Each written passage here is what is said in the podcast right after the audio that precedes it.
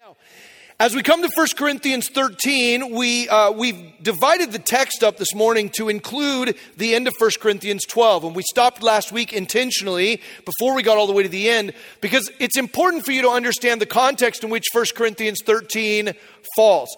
1 Corinthians 13 is kind of a famous passage, and in fact, if you've ever been to a wedding, it's entirely possible you've heard somebody read a little chunk out of the middle of 1 Corinthians 13. And because of that, because of that familiarity, it is possible sometimes to think like, oh, there's a place in 1 Corinthians where God tells us how husbands and wives are supposed to treat one another, right? It can sort of be equated with romantic love, which, by the way, is not at all Paul's point in 1 Corinthians 13. In the context of what he's telling us, and in the context of the larger uh, emphasis that he's making across the entirety of the book, uh, this love that he's talking about, while it certainly does relate to marital relationships and personal relationships, he's actually saying something really essential and vital, not for couples, but for the body of Christ, for the gathered church of the Lord Jesus, for all of us in this room, and for those who were in the church at Corinth. So we've tied it to the end of 1 Corinthians 12. Remember, this is an epistle. So when it was first written, there were no chapter divisions, there were no verse markers. There was one long flow of thought. And I want you to be able to see this flow of thought. If you were with us in our study over the last couple of weeks, you'll know that Paul has been, uh, especially in 1 Corinthians 12 at the top, he's been talking about the beauty and the necessity, the absolute vitality of a diverse body, right? That empowered by the Holy Spirit, each and every one of us have different gifts that no two of us are the same, that we're all equipped and empowered in different ways. And there's real beauty when we recognize that there's a place for us to come together and put Jesus on display in the breadth of who we are. There is unity and diversity. He, he says in 1 Corinthians 12, you know, the, the ear shouldn't feel bad that it isn't an eye, and the hand should never say to the foot, I don't need you. He's already made the case that God equips us all differently, that He gives us different gifts, but that that's part of the beauty of who we are. Now, as he gets to the end of 1 Corinthians 12, uh, and he's he's already, I think, got in sight what we'll look at in 1 Corinthians 14. I don't want to give too much of this away because we'll be there next week. But in 1 Corinthians 14, he's going to make the point that some of these gifts we can tend to emphasize, but to our own detriment. He's going to, he's going to show the difference between speaking in tongues and prophecy in 14. And he's going to say both of these are gifts that the Holy Spirit gives, but we might say that the gift of prophecy is more important than the gift of tongues because the gift of prophecy is the kind of thing that everyone can understand and it draws all people to an, a knowledge of God and to repentance. Therefore, we might prioritize that. Knowing that he's headed to that in 1 Corinthians 14, there is this little digression here at the end of 12. And this is the way it works. He says this uh, in verse 27. He says, You are the body of Christ and individually members of it. Okay, let's just stop and take that in. He's painted this beautiful picture of the diversity of the body, of the way the Holy Spirit equips all of us, and he wants to make it clear that that isn't just some objective theological truth, right? That it isn't just some outside thing that you need to know, that the Holy Spirit empowers people in diverse and different ways with different giftings. Now he's bringing it in really focused to the church at Corinth and by extension to us and saying, hey, I'm talking about you right? I'm not talking about some hypothetical thing or some objective thing off in outer space. I'm talking about the church at Corinth. I'm talking about Fullerton Free Church at the corner of Bastanchury and Brea. You are Christ's body. And the reason why he emphasizes that so adamantly is that that understanding that we are the body of Christ is vital to the argument he's going to make in the chapter that follows. You see, theologians, the apostles, the writer here, Paul, understood that being the body of Christ meant that what we do with our gifts had to be done in the same spirit and in the same way of Christ, if you will. And we'll see that here in a second. But he's saying to them, it's important that you understand, I'm talking about you. You are Christ's body. You know, sometimes people will say, well, I wish I could have lived, you know, during the time when Jesus was walking the earth. It would have been so helpful to my faith if I could have just sat across a table from him or if I could have witnessed some of the miracles that he performed when he was physically present. I want you to understand that from a theological standpoint, the Bible would assert that the body of Jesus is not gone, the body of Jesus is present in 2023. The body of Jesus does walk the earth in 2023, and the way that happens is with us. We are his body. That's what Paul's saying. It's you. I'm talking about you. You are the body of Christ. Jesus is present in this city. He's present because we're here. He left his body. In fact, when Paul asserts this, he's asserting something that everyone understood from the mouth of Jesus himself That as the body of Christ, our mission and method is exactly the same as Jesus. So you might remember this, but uh, on Easter night, right? In John 20, 21, the day of the resurrection, that evening, all of the disciples are gathered in an upper room, kind of huddling together. And Jesus busts into that gathering, and he says in verse 21 of John 20, Peace be with you.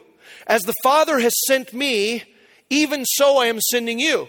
Jesus says to them in no uncertain terms, God sent me here with a mission. And my mission was that I would lay down my life for the good of other people. And now I'm looking at you, all of my disciples, he says, and I'm telling you, my mission is your mission. The method and, and the, the, process by which I was sent, I'm passing on to you. As the Father sent me, so I'm sending you. So, what does that mean for the gathered assembly of Christians? It means that we are called to live our lives for the glory of God and the good of others to be Jesus' hands and feet, if you will, on the earth. Similarly, in Mark chapter 10, verses 43 and following, and talking about the hierarchical nature of the way the Gentiles organize themselves, he says that's what the Gentiles do. But in verse 43 of Mark 10, Jesus says, It shall not be so among you. Whoever would be great among you must be your servant, and whoever would be first among you must be slave of all. For even the Son of Man came not to, serve, not to be served, but to serve, and to give his life as a ransom for many. The understanding was that as the body of Christ, we would have this same motivation and this same heart that hasn't come to be served, but rather to serve. That's who Jesus says we're supposed to be. So in 1 Corinthians 12, after he's just laid out all of these spiritual gifts and the way the thing is organized and that everyone is interdependent and that we need one another, he gives us a warning. And the warning is if you start to get excited about your particular gifts, or if you start to get discouraged about your particular gifts, if you have an inclination to look across the aisle and go, Well, I think that the guy who has this gift or the woman who has that gift is actually more important than these others, he's already flat out said, Don't do that. But now he says there's a real danger to your community because you can become so preoccupied with your own individual pursuits, your own individual gifts, your own individual appointment, your own individual empowerment, that you miss the heart of Jesus, which wasn't to be served, but rather was to serve. So he makes a similar argument in 1 Corinthians 12 again. He says, You are the body of Christ and individually members of it. God has appointed in the church first apostles, second prophets, third teachers, then miracles, then gifts of healing, helping, administrating, and various kinds of tongues. Are all apostles? Are all prophets? Are all teachers? Do all work miracles? Do all possess gifts of healing? Do all speak with tongues? Do all interpret? Well, the, the, the, rhetorical question there implies there's an implied no. No, we're not all prophets. We don't all speak in tongues. We're diverse. He's already said that. But what he's laying out, and some people will say that he's laying out a hierarchy here when he says first apostles, second prophets, third teachers, then he goes in to talk about charismatic gifts, and then he talks about gifts of administration and helping. Some people will say, well, what he's given us there is a hierarchy of what's most important, right? Apostles most important, then prophets, then teachers. I don't think he's doing that because that would be counter to his entire argument in the book. He's already at length said to us that everybody's necessary and everybody's important. So I don't think he's saying apostles are most important and the people who are helping and doing administration are the least important, or even more. He says those, those who speak in tongues are least important. I don't think he's giving us hierarchy. That would be counter to his point. I think what he's saying is that in the establishment of the church, it began with the apostles first. First, the apostles, those were the ones who saw the resurrected Jesus. They walked and talked with him, they were with him. And then the prophets who came declaring the truth of a resurrected Christ. And then the teachers who would establish churches and would lead people in discipleship, be showing a, a flow of the way in which the church was established. I think in order to emphasize order rather than hierarchy, which would be counter to his, to his point. But he gets to the end here and he says, but you should, you should actually yearn for or earnestly desire, verse 31, the higher gifts. That's a phrase that has some interpretive difficulties, right? There's some interpretive difficulties. It says, you should desire the higher gifts. Well, if he doesn't believe in hierarchy and he believes in interdependence and necessity, then why would he say, yearn for the higher gifts? Some will say, some will say that if what he's actually doing there is, uh, is a, a, an imperative, right, that, that he's actually saying to them, um, you, you need to prioritize the things that establish and move the ball down the field, basically. But the way the phrase is written, it could also be indicative. I don't want to get into a bunch of language stuff. What he might be saying to them, the way it's written, could easily be interpreted as saying, You yourselves have established a hierarchy and you find yourselves yearning for what you perceive to be the most important. But I want to show you there's a different way, right? Now, I don't know which of those it is. Interpreters are kind of split on it. But what I want you to see is that either way, what he says to them at the end of 12 is there are these gifts that God has given, but there's a way in which they have to be exercised. There's a way in which they have to be exercised. The emphasis for us in 13, as we study it today, is all about the way. It's not about whether or not we have gifts. It's not about whether or not God is the one who gives those gifts. It's not about whether they're diverse. We can have some argument about his hierarchy or whatever here, but the bottom line is that Paul's concern for the church at Corinth is that they would become so preoccupied with the gifts that they would miss the way in which the gifts are meant to be exercised. I'll give you a, if that feels confusing, I'll give you an illustration. Uh, when my daughter was like five years old, my daughter Lily, I was uh, snuggled up with her on the couch. I've told some of you this story before, but I'm snuggled up with her on the couch, and and she looks over at me and just, or I don't know, we're watching TV or something, and she looks into my eyes and she goes, Daddy, I love you. And I was like, Oh, sweetheart, I love you. And she goes, No, Daddy, I love you more than anything in the world. And I was like, Sweet girl, I love you more than anything in the world. She goes, No, Daddy, you don't understand. I love you all the way around the universe and back again. I was like, Honey, I love you all the way around the universe and back again. She goes, Daddy, will you marry me? And I'm like, okay, it just got a little creepy. You know what I mean? Like we, tur- we turned a corner there. Like there was this affirmation and then it got weird. And so I looked at her and I was like, oh, sweetheart, I love you so much, but daddies don't marry their daughters, at least not in this state. And so that's not like a, that's not a thing we can even really talk about, you know. I said, and besides all of that, you know what? Daddy's already married to mommy, and God has set it up so that daddy and mommy would only ever be married to each other forever. Like it's just going to be her and me that I'm married to. But someday you're going to grow up and you're going to meet a wonderful man and you'll fall in love with him, and you guys will get married, and he'll be a part of our family, and we'll all love each other. And it will be exactly what you're describing all of us loving each other, but you with your own husband. And you guys, her lip starts to quiver, and her eyes filled up with tears. And she goes, You don't love me. And I was like, no, I do, I do, I really do, I really love you, but we can't get married, we can't talk, you know, and I'm like, I don't know what to do, I'm panicked, right? So I, I think to myself, I just have to get out of this. So I said to her, look, you're five, we can't get married when you're five anyway, we'll talk about it again when you're 18. And she goes, okay, and she got down on my lap and she left. So I had solved it for the moment, but I hadn't really solved it, you know what I'm saying? And I got worried that she would circle back to my wife in a separate conversation and be like, Dad says we're going to get married when I turn 18, which would be bad for me, right? so I go to my wife and I said, Hey, I just want you to know I had a kind of a cute, but also a weird conversation with my with Lily this morning where she was telling me she loved me, and then she asked me to marry her, and I didn't know what to do, and I panicked, and I told her we'd talk about it later, but I have no intention of marrying her, you know. my wife goes, uh, Don't worry about it. I'll talk to her. I'll talk to Lily. So my wife the next day goes into Lily's room and she's on the floor playing with her dolls or whatever. And uh, my wife sits down with her and she says, Lily, I heard that you and daddy had kind of a funny conversation about getting married yesterday. And she goes, Oh, yeah, dad says that we can get married when I turn 18. And my, my, my wife's like, no, you know what, sweetheart, that's so sweet. Your daddy loves you so much, but daddy is already married to mommy, and there's only ever just going to be us married to each other. That's the way God designed it. But you know what? Someday you're going to meet somebody and you'll fall in love, and he'll be as much a part of our family as you are, and we'll all love each other.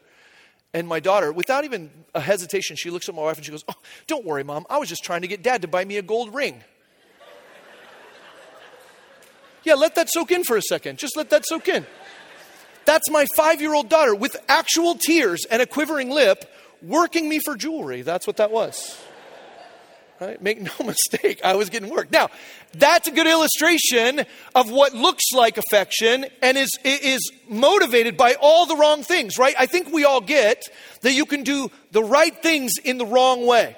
So at the end of chapter 12, when Paul looks at them and he says, Look, there's all these gifts, you are the body of Christ, don't miss the most excellent way.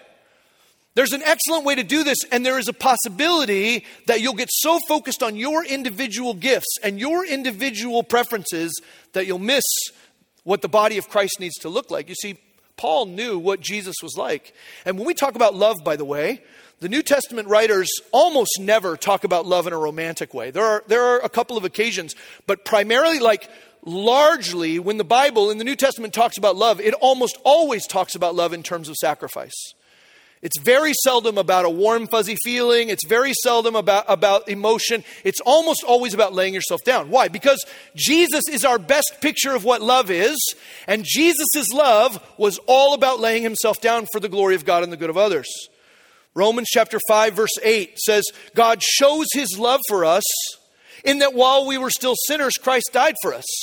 If you have a question this morning about what love looks like according to the Bible, love is that. It's Jesus laying himself down for people who didn't deserve it, who haven't asked for it, who won't necessarily always appreciate it. God shows his love by laying himself down. Similarly, in Galatians chapter 2, verse 20, Paul says, I've been crucified with Christ. It's no longer I who live, but Christ who lives in me. And the life I now live in the flesh, I live by faith in the Son of God who loved me and gave himself for me. In this phrase, again, we see him tying the, the sacrificial life of Christ and the death of Christ with his affection. How do you know Jesus loves you? What, do, what will you say about the love of Jesus? It's that it lays itself down. Similarly, again, not to beat this horse, but it's important for us to get this. Ephesians 5 2 Paul says again, walk in love as Christ loved us and gave himself up for us, a fragrant offering and sacrifice to God. So he looks at this church at Corinth and he says, We all have these gifts that are empowered by the Spirit and they are beautiful, sort of tapestry, but it's possible for you to get your arms around gifts and to think gifts are the whole goal. And gifts are not the goal. In fact, you can wrap your arms around gifts in such a way that they actually are rendered worthless and meaningless. That's where he'll go in 1 Corinthians 13. He is warning them not to miss the most excellent way. And, church, family, my friends, this is vital for us. There is a vital passage in front of us today, and I know it, we're close to Valentine's Day. I'm so glad this text didn't fall next week because I don't want your familiarity with it or your assumptions about 1 Corinthians 13 to miss the warning. There is a warning in 1 Corinthians 13 for us. Don't miss it this morning. He starts like this 1 Corinthians 13, verse 1.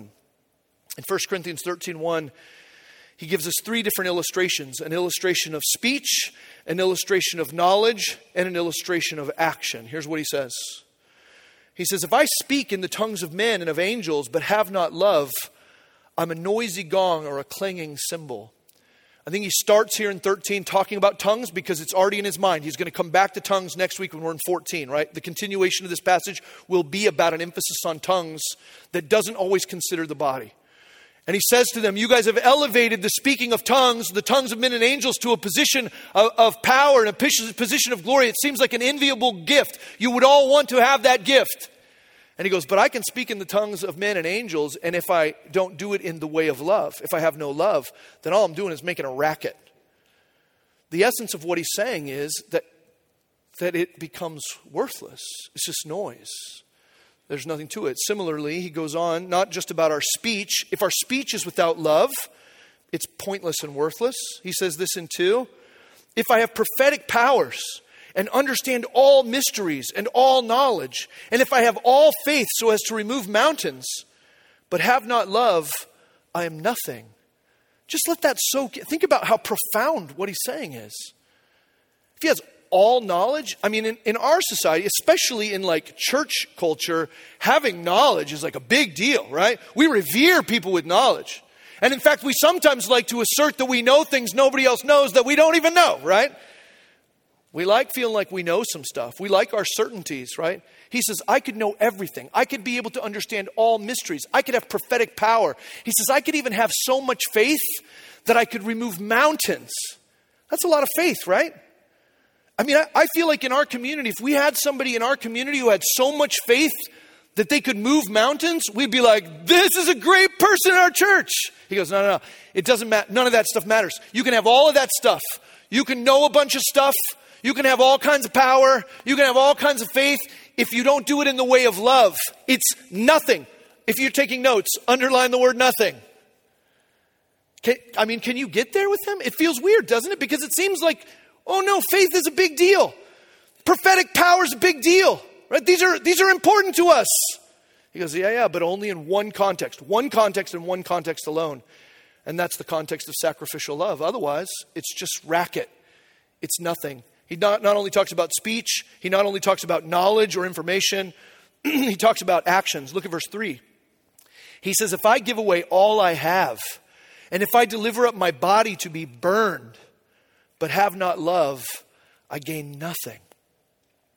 I mean, we talk all the time about the importance of being sacrificial. I've just been talking about it this morning. And now what he says is, is that you can be sacrificial to the point of laying down your life. You can martyr yourself. And if love isn't the way in which you did it, if it wasn't about love, it, you gain nothing through it. I just want you to think about how devastating this principle is. Because there is so much that we do that is not done in the way of love, that is not done in the most excellent way. As I've been thinking about it this week and studying and preparing over the last couple of weeks, I just want to give you something here to reflect upon. You guys, when the church, and I mean the church in Corinth, but also us, when the church misses love, the result is religious activity. And that's it, just religious activity. It's nothing. I think we can all agree that like religious activity for religious activity's sake is not worth your time. You should be home watching football, right? I know there's no football today. Sorry, I'm not a football guy, but I know that's coming up, right? Be home watching whatever it is you watch.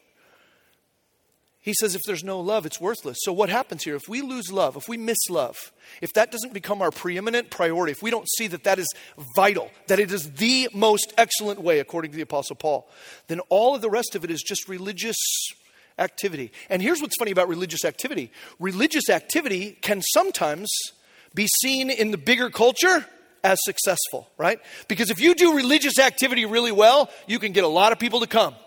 And if you do religious activity really well, you can get a lot of people to put money in the offering plate. And if you do religious activity really well, you can get your story on the news. And if you do religious activity really well, you can gain the praise and the honor and the affirmation of the people in your broader culture. You can do all those things and even be perceived as successful in the eyes of the world and the evangelical culture. But if it is not done in the way of love, the Bible says it's nothing. Nothing. Worthless. So here's the emphasis for us. You guys, let's not miss love right? Let's not miss love. In the midst of affirming and acknowledging all of our gifts and our diversity and the beauty of how God has made us, let's never lose sight of love because if we lose sight of that, we're just doing a bunch of stuff. In communities like the one at Corinth and others, when a church becomes just about religious activity, but love is not the way, love is not the, underlying focus, you end up with a community that is critical, that is man centered, you end up with a community that is bitter and jealous and proud and divided. Why? Because in, in, in the removal of the emphasis on loving God and loving other people, what does it become about? It becomes about me, about what I think, what I know. It becomes about my prophetic power. It becomes about my ability to move mountains. It becomes about my ability to give myself away and lay down. It becomes about, and I don't just mean me, the pastor, I mean you too. It becomes about us. Love is the thing that takes our attention off of ourselves and focuses our attention on the other. And if there is no love, then our religious activity becomes a source of division and frustration. It becomes a source of criticism and bitterness and jealousy and envy. That's what he's trying to preclude. We have to, we have to be very careful. We already read it this morning, but the, the biggest danger when a church or a community of Christ followers loses love as the way, like the foundational way in which the gifts are being exercised, when we lose love, the worst thing that happens is that the image of Christ disappears at best. At worst, the image of Christ is marred, right? Because then we're saying, hey, this is what Jesus is like. He's super hateful like us. This is what Jesus is like, always fighting. This is what Jesus is like, critical of everything. And the moment we do that, we've moved beyond just doing nothing. We've moved to a place where actually what we're doing is blasphemy, right? The image of Christ is marred. The image of Christ is destroyed. And our job as a church, the exciting thing we have in front of us here at the corner of Bastanchury and Brea is of repairing the marred image of Christ where it's been distorted by people who don't have love, right? Who do all kinds of religious stuff but in their own pursuits. We can restore the image of Christ if we get this right. But if we get this wrong, then we contribute to the destruction of the image of Christ in the broader culture, right? We lose his image among us. He says to them, You are this body. He says to us, You are this body. So the next question for then uh, for us then, and he goes into this, is what is love? Right? You have to ask that. If we're saying like everything has to be love is the baseline, love is the way that everything is done and exercised. Well, what is love? Fortunately, he gives us this next section, and this is the famous section where he's going to describe for us love. I want you to know from the outset that I think all he's doing here when he gives us a description of love is describing the Trinity. I think he's just telling us what the Trinity is like. Think about our God Father, Son, Holy Spirit, three in one, existing eternally in mutual love, in mutual sacrifice, in mutual service, in mutual attention. I'm going to read you these middle verses, and I want you to meditate upon our God, Trinitarian God, as it's described. Verse 4 The Father, Son, and Holy Spirit are patient and kind. God does not envy or boast. The Trinity is not arrogant or rude. Father, Son, and Holy Spirit do not insist on their own way. They are not irritable or resentful. The Trinity does not rejoice at wrongdoing, but rejoices with the truth. The Father, Son, and Holy Spirit bear all things, believe all things, hope all things, and endure all things. When He's trying to put together an idea for us to understand what love is, that it's more than just a warm, fuzzy feeling, it's more than chocolates and roses in a couple of weeks, right? He's saying, look at our God and look at the way our God exists in Himself. That's what we're talking about patient and kind, bearing with one another, not trying to put forth their own, their, their own agendas, right? That's love. Now, I want to read it to you again because not only can we see the Trinity in this, but very practically we see Jesus in it, right? If you're looking for a very practical example of someone who emulates love, again, we're meant to be his body, I'm going to read it to you a second time, and I want you to meditate upon the Lord Jesus. I want you to think about Christ and what we know of him through our study of John, through our study of the scriptures. What do we know of Jesus? Listen to this, verse 4. Jesus is patient and kind. Jesus does not envy or boast. Jesus is not arrogant or rude. He does not insist on his own way. He's not irritable or resentful. He does not rejoice at wrongdoing, but rejoices with the truth. Jesus bears all things, believes all things, hopes all things, endures all things. Anybody disagree? We got any argument in the room? Like somebody's like, oh, I'm not sure Jesus bears all things, right? No, no, of course, of course. This is the Jesus we have seen revealed. This is the Jesus we hope to reveal. He says, You want to know what love is? Look to Jesus. The God of the universe who did not consider equality with God a thing to be grasped, but made himself nothing for the sake of the glory of God and the good of others, right? That's what we're aiming at. That's the target. Now, I want to read it a third time for you, and this is a little harder. Note that as Paul is describing in 1 Corinthians 13, as he's describing love, he's also sending a bit of an indictment. There is an indictment that's tucked into this. As I read it this third time, I want you to reflect upon your name. I want you to think about you. I want you to think about you in your circles this week, the people that you work with, the people in your neighborhood, people at your dinner table. I want, you to, I want you to ask yourself whether this feels indicative of your approach to your interactions with the people in your sphere. It says this, verse 4 Darin is patient and kind. Darin does not envy or boast. Darin's not arrogant or rude.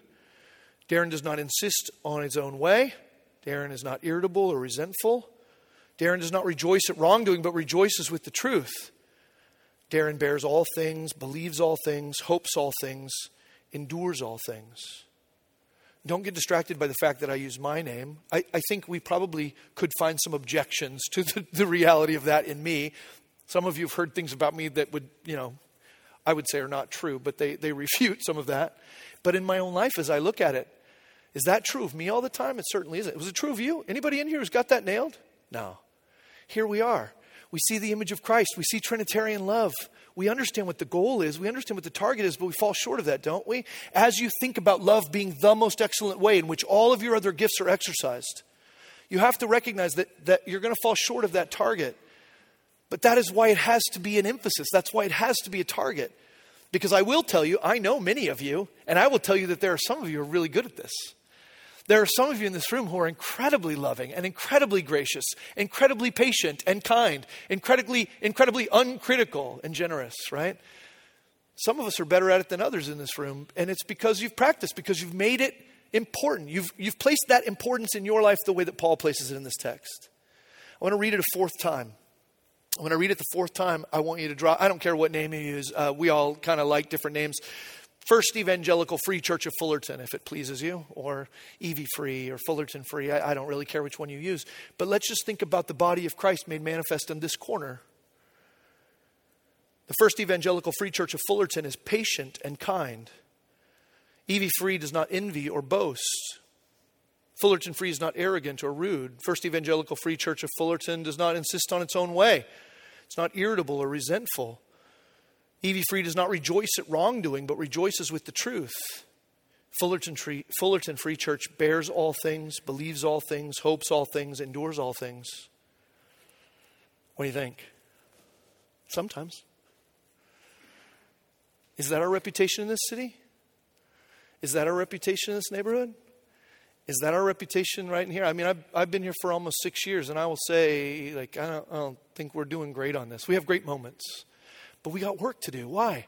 Because all of the rest of it is a waste of time if we don't do it in the way of love. We, we have to make this our target. Now, the great news is, I think the, the tide is turning. I think there are some incredible ways in which love is on display and we're growing and changing, where love is becoming our focus as opposed to our giftings or opposed to our knowledge or as opposed to our actions, right? It becomes more about the heart of Christ revealed in us. That's our whole emphasis, right?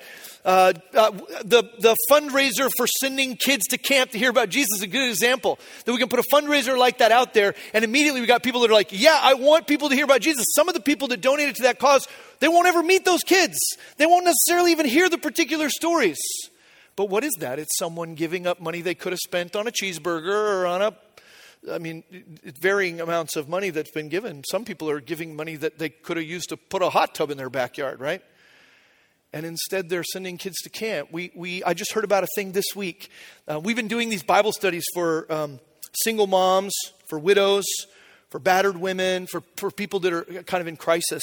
And one of the things we've realized in the midst of these Bible studies is that some of these women who are on their own, they have needs in their homes that they can't do themselves. Things like like a broken window or a drain pipe that's come unfixed from the house or whatever. And so just this week, somebody on our team launched a thing that's just it's just in sort of the seed stage, but a thing called Skillshare. And the whole idea is like who knows how to fix a drain pipe? Anybody in here know how to fix a drain pipe? We can do this, right? We can do this together for the good of other people and the glory of God. Uh, we started a, a, community a couple of weeks ago called uh, WNDR for Wanderers and Wanderers, right? And the idea of, of WNDR is just a place where people can bring their questions and their doubts without feeling rejected and shunned and shamed, right? We're, we got all kinds of things moving, right? I invited you a couple of weeks ago to come and serve at Hoop Stars. Hoop Stars is our, our basketball program for people with special needs. And some of you have taken me up on that. I've seen lots of your faces there. Some of you still have a couple of weeks to go. But why do I do it? Is it because I just want to run programs? Is it because the elders of this church just want to do churchy things? No, that would be meaningless, like a clashing gong and a clanging cymbal. Why did I invite you to come and help out at Hoop Stars? Because the way is love. The way is love. All the rest of it is a waste of time. It's worthless if we don't love. Opportunities to show love to people on the margins and the fringes, people that need help. And, and those are just like four examples of the way I think the tide is turning. And we are growing and changing. But you guys, when he wrote this, he wanted us to take it on the chin. He wanted us to drop our name in here and compare ourselves to Jesus and recognize we got work to do that none of us should be satisfied with our current level of affection for other people, that there's growth necessary for all of us. Even in what Paul says, well, let me just say this as a little bit of a side note. There was a question in our, in our preparation about discernment. When in verse 7 he says, Love believes all things, maybe a little question mark comes up over your head and you're like, What's that supposed to mean? I don't believe all things. Like some things I are not believe, like I'm not, I don't believe the earth is flat or whatever. He's not saying you have to believe all things in that way, that there are certainly some things that are false, some things that are not true. But what he is saying, seven, by the way, is just a gateway to what he says in eight. What he's saying is that in our relationships with one another, we never give up. We sang a song about that with regard to the love of Christ earlier. His love never fails, it never gives up, it never runs out on us. So, what should our love for one another be like? Never gives up, never runs out, right? When he says love believes all things and hopes all things and endures all things, he's not saying you have to believe things that are false. He's saying don't give up on the people around you. And Paul's a perfect person to say that. Why? This isn't the first letter he's written to Corinth. It's not the first time he's interacted with them about this stuff. They are difficult, right? This is a difficult church. He's trying to corral them with his letter. They've sent him some questions and he's going, no, you got that all backwards. It's likely that the prophets in the church at Corinth were working against Paul. And you know what Paul's not doing? He's not giving up. He's not quitting. He's not walking out. Is it difficult for him to shepherd the church at Corinth? You bet it is. Is he still there? Is he still engaging? Absolutely. Why? Because that's what the love of Christ looks like for us. There is no point where Jesus says, I'm done with this person. They're, they're beyond the pale. They're not worth the effort. They're too much hassle and too much trouble. Thank God, right? Thank God that he doesn't do that because many of us would be the kind that would be discarded. No, his love doesn't fail, and neither should ours. He says, Jesus is patient and kind, and so should we be. And then he finishes in these last few verses, 8 through 13, by talking about the difference between what is eternal and what is temporal. He gives three different illustrations. One of them has to do with uh, maturity. Like when I was a kid, uh, I thought I knew everything. And then I grew up and I realized I only knew some things, and that's just part of life, right? He uses the illustration of a mirror, and he says, when you see a thing in a mirror, and especially in a first century mirror, but when you see a thing in a mirror, uh, you're getting a reflection, but, it, but it's not the same thing as seeing something face to face. There's a difference between partial knowledge and whole knowledge, and that's his third illustration. Sometimes we know things partially, and then later we come to know things fully, and we realize that what we thought was the whole thing wasn't really the whole thing. I think we've all been there. So here's what he says at the end. He says in verse 8, this isn't the end of the book, but the end of this emphasis. He says, Love never ends, right? It bears all things, believes all things, hopes all things, endures all things. Love never ends. As for prophecies, they will pass away. As for tongues, they will cease. As for knowledge, it will pass away, right? I love this. He's going, hey, uh, you're in the church at Corinth and you think you're a big deal because you've got the gift of prophecy. Guess what? There's a day coming when prophecy won't mean anything. We won't need it. That'll go away. There's a day coming when evangelism, nothing. So if that's your gift, praise God right now, but just know that what you do is temporary, right? He says, Some of you got yourself puffed up because you've got all this knowledge and you feel like you've solved all the mysteries. Good for you. There's a day coming when there won't be any mysteries and knowledge will be meaningless because we will see him as he is and we will know him. There won't be any more guesswork. There won't be any more, you know, it could mean this, it could be the indicative, or it could be the imperative, and who knows, right? We'll be done with that. So he says, why spend your time glorifying yourself with things that don't last? There is something, he says, that lasts into eternity. Prophecy goes away, right? Speaking in tongues goes away. He says, prophecies they'll pass away, tongues they'll cease. As for knowledge, it will pass away. For we know in part, we prophesy in part, but when the perfect comes, the partial will pass away. When as a child I spoke like a child, I thought like a child, I reasoned like a child. It made sense to me then, is what he's saying. When I became a man, I gave up childish ways. I realized I didn't really have it all figured out like I thought. Now we see in a mirror dimly, but then face to face. Now I know in part, but then I shall know fully, even as I have been fully known. He's saying, don't spend your time emphasizing and placing a hierarchy on things that are just for now and aren't forever. What you can emphasize right now is something that's forever and that's love. He says, faith, hope, and love remain, or faith, hope, and love abide, and the greatest of these is love. Why? Guess what? We're not going to need faith in eternity. Faith is not necessary in eternity. It's necessary to be present with Christ in eternity, but once you're face to face with Jesus, faith will be a non thing. Same with hope. There will be no need for hope in eternity. Love. Love is the thing above all that continues. We will continue in harmony and peace and in love for one another in the Spirit of Christ forever and ever and ever. He says you could be making an investment in that right now.